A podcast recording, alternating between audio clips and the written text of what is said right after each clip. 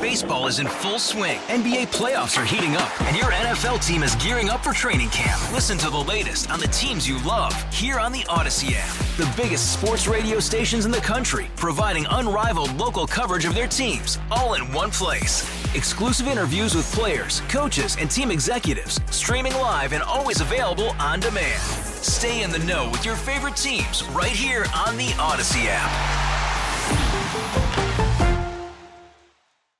97.1 FM Talk. On demand audio. Uh, Charles Lipson is here, professor emeritus of political science at the University of Chicago. A great guest of this program. Mr. Lipson, happy Monday. How are you? I'm doing good, and I, I too am not running as a third party candidate. I'm glad you clarified that. What what is Yeah. she still doing now? Look, she took a, a bit of a hit not only with the loss in South Carolina, but the Koch brothers pulled some money away. I heard too, right? Yeah, uh, I, think she can't make it any further than uh, than Super Tuesday because she'll be out of money. But I I- think it, it's hard to know exactly what she's thinking. But I keep being reminded of those old cartoons where uh, where the Roadrunner. Um, uh, is uh, where Wally Coyote runs right off the cliff but hasn't fallen until he looks down and realizes there's nothing under him. Yeah. That's exactly what it is.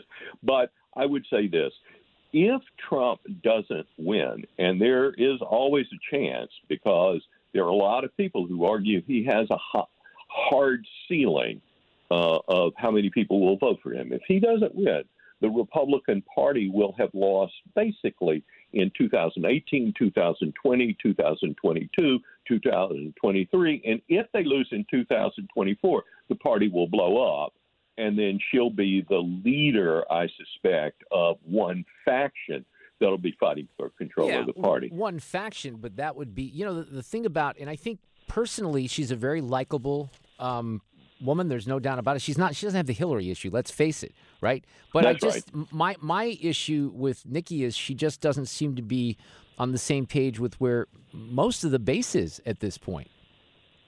Well, that's a key point I think you're making, Mark. And, and it's a point in this article that I wrote for The Spectator, which is that Trump transformed the party's activist base, and that's who votes in the primary. The the base of the party used to be center right with a lot of uh, support for free trade and international alliances. Trump fundamentally uh, led the party toward populism and nationalism. That's a very different party. And I, I think it's not just a problem for uh, Nikki Haley. I think there'll be questions about how committed to that agenda Tim Scott may be. If people mention him for vice president, he's certainly one of the leading candidates. The problem is you get to Washington, there's a huge amount of pressure on you from the establishment, and the Republican base doesn't want to see people caving to that. Here's um, Trump, by the way. We're going to be up here on November 5th, and we're going to look at Joe Biden, and we're going to look him right in the eye. He's destroying our country, and we're going to say, Joe, you're fired. Get out.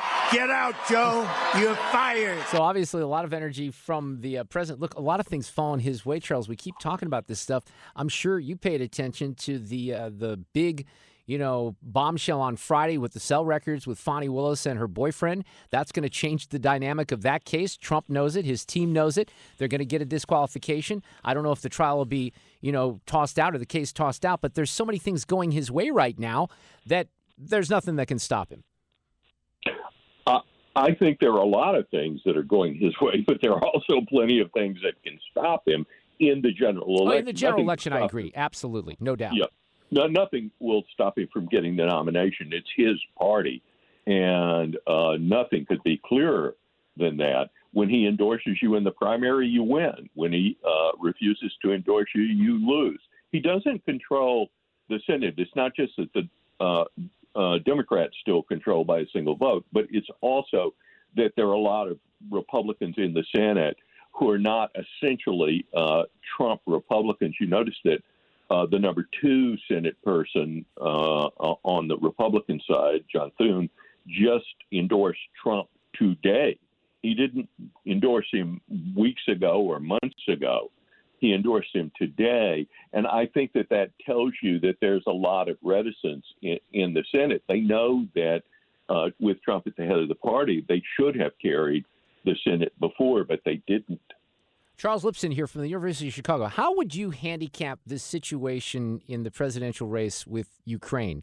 And I'll use myself as an example because I, I certainly have concern about Russian influence, Putin, but I, I've had it with all this money with no accountability going to Ukraine and to other countries as well. So I kind of side with Trump on that. Nikki Haley's in a different camp. And, you know, there are people out there, even Republicans, who are trying to lay claim to just somebody like me or, or anyone else out there that has issues with sending all this money, billions and billions to Ukraine, that somehow we're, you know, Putin enablers and all that, which is a bunch of nonsense. But that's that's an issue with working class people that is not in favor of Nikki Haley or the Democrats' position right now, I would say it's amazing how Trump has managed to uh, feel uh, that sentiment in the country. He's encouraged it, to be sure, but he's also uh, managed to capture something that was already there. I think that the uh, Biden administration has moved incredibly slowly when they had the support for the war. They never really wanted to win it. They just didn't want to lose it. And uh, and it's not clear that there's been uh, uh, much accountability for the money, although I must say that uh, a vast, vast majority of the money is spent within the United States uh, on military production. Now, that's not to say that that money couldn't go to uh, funding other things uh, or tax cuts or, or the like, but I know that there's a lot of resistance to it. By the way, the counterclaim is that uh, if we don't do anything uh, to stop uh, Putin now, uh, he will uh, cost us more money and challenge us more later. So uh, there's a there's I understand that. That's always yeah. That's always the counterclaim. I'm more suspicious of that counterclaim than I've ever been before, especially when when the counterclaim includes almost a guarantee that if this because I, I, I think maybe I'd feel differently if it looked like Ukraine could win this whole thing, and I'm not sure they can. But the claim that well, if Ukraine falls, then you know a NATO country is next. Uh, I don't think we can make that leap, right? Does it become maybe more risky? Yes, but these claims and the counterclaims kind of are wearing on me, Charles. I guess is my point. That's totally reasonable, and I would I would add one thing on the sort of partisan dimension.